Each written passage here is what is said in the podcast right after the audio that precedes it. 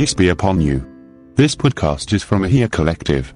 For more, please visit www.ahiacollective.com.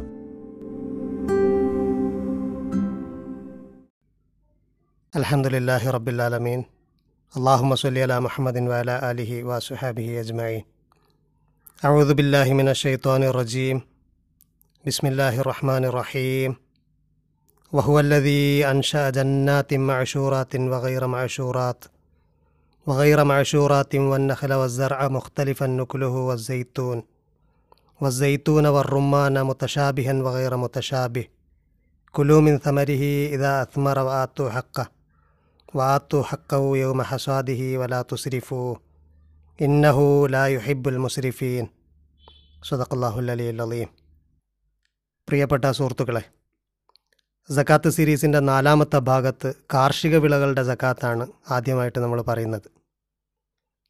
കാർഷിക വിളകളിൽ അരി ഗോതമ്പ് ബാർലി ചോളം ഇങ്ങനെ തുടങ്ങിയ ധാന്യങ്ങൾ അതുപോലെ ഉണക്കി സൂക്ഷിക്കുന്ന പയറുവർഗങ്ങൾ ചെറുപയർ കടല അതുപോലെ തുവര വെള്ളക്കടല അങ്ങനെയൊക്കെയുള്ള പയറുവർഗങ്ങളും.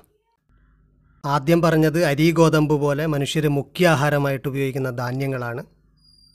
രണ്ടാമത് പറഞ്ഞത് ഇതിനോടൊപ്പം തന്നെ ആളുകൾ മുഖ്യാഹാരത്തിൽ ഉൾപ്പെടുത്തുന്ന പരിപ്പുകളും പയറുകളും ഒക്കെ ചേർന്ന വിഭാഗമാണ്.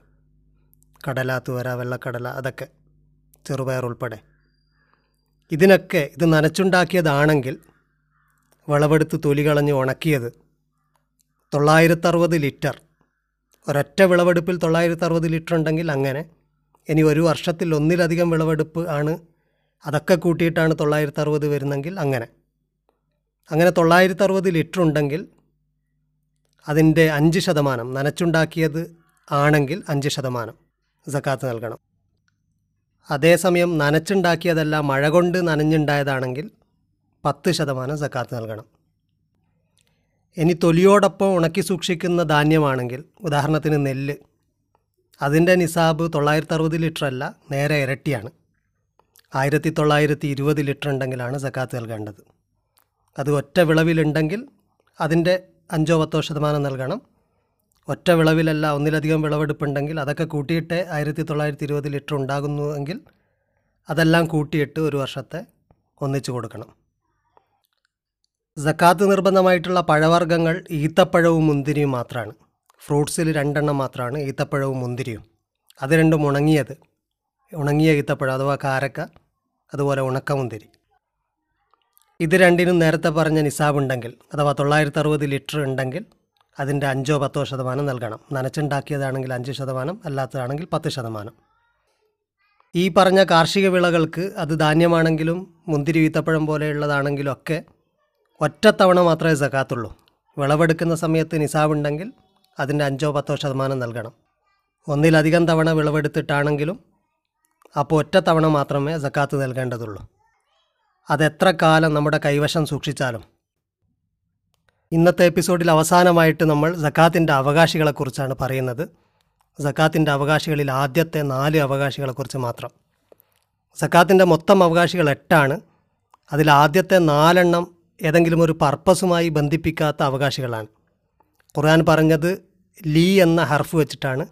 ലിൽ ഫുക്കറായി വൽ മസാക്കീനി വൽ ആമിലീന അലൈഹ വൽ മുഅല്ലഫത്തി കുലൂബവും ഇതാണ് ആദ്യത്തെ നാലവകാശികൾ. പിന്നെ പറഞ്ഞത് ഫീ എന്ന ഹർഫ് വെച്ചിട്ടാണ്. വഫിർ റിഖാബി വൽ ഖാരിമീന വഫി സബീലില്ലാഹി വബിനി സബീൽ.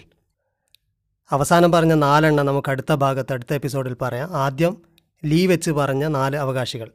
ലിൽ ഫുക്കറായി വൽ മസാക്കീൻ വൽ ആമിലീൻ അലൈഹ വൽ മുഅല്ലഫത്തി കുലൂബുഹും അതിലൊന്നാമത്തത് ഫക്കീറാണ്. ആവശ്യങ്ങൾ നിറവേറ്റാൻ പകുതി പോലും സമ്പത്ത് കൈവശമില്ലാത്തവരാണ്.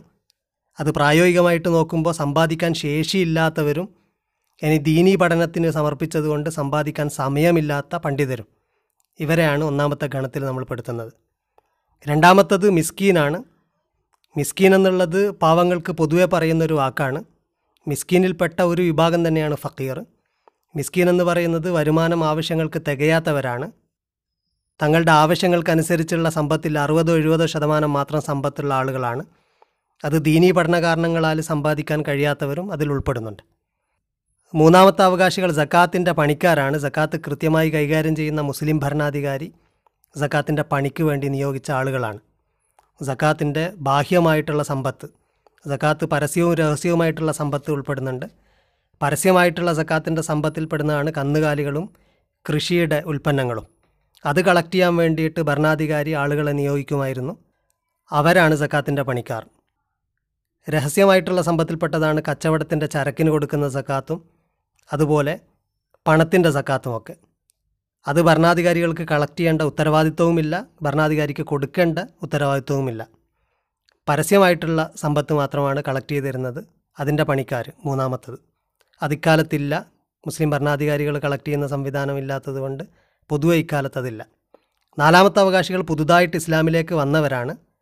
അവരും കീഴിലുള്ളവരോ കൂടെയുള്ളവരോ ഇസ്ലാമിലേക്ക് വരാനോ കൂടുതൽ നല്ല വിശ്വാസികളാകാനോ സാധ്യതയുള്ള മുസ്ലിം നേതാക്കൾ അല്ലെങ്കിൽ തലവന്മാർ. ഇസ്ലാമിലേക്ക് വന്ന മുസ്ലിം നേതാക്കൾ ഗോത്രത്തലവന്മാർ നേതാക്കൾ. അവരുടെ കൂടെയുള്ളവർ ഇസ്ലാമിലേക്ക് വന്നിട്ടില്ല അവർ. അതുപോലെ അവരുടെ കീഴിലുള്ളവർ. അവരൊക്കെ ഇവർക്ക് സക്കാത്ത് കൊടുക്കുന്നത് കാരണം വരാൻ സാധ്യതയുണ്ടെങ്കിൽ അവരും അല്ലെങ്കിൽ പുതുതായിട്ട് ഇസ്ലാമിലേക്ക് വന്നവരും. ഇവരാണ് നാല് അവകാശികൾ. ഇവർക്ക് ഒരു പ്രത്യേക പർപ്പസിന് വേണ്ടി കൊടുക്കുന്നതല്ല അവർക്ക് എന്ത് ആവശ്യം നിറവേറ്റാനും വേണ്ടി ആ സമ്പത്ത് ഉപയോഗിക്കാം. അതാണ് ആദ്യത്തെ നാല് കാറ്റഗറി. ഇനി പറയുന്ന നാല് കാറ്റഗറി അടുത്ത എപ്പിസോഡിൽ പറയാം. അതൊരു പ്രത്യേക പർപ്പസിന് വേണ്ടിയിട്ട് കൊടുക്കുന്നതാണ്. ഇൻഷാല്ല നമുക്ക് അടുത്ത എപ്പിസോഡിൽ അതിനെക്കുറിച്ച് പറയാം. വാഹിർ ദാവാന അനിൽഹമുല്ലാഹി റബ്ബുലാലമീൻ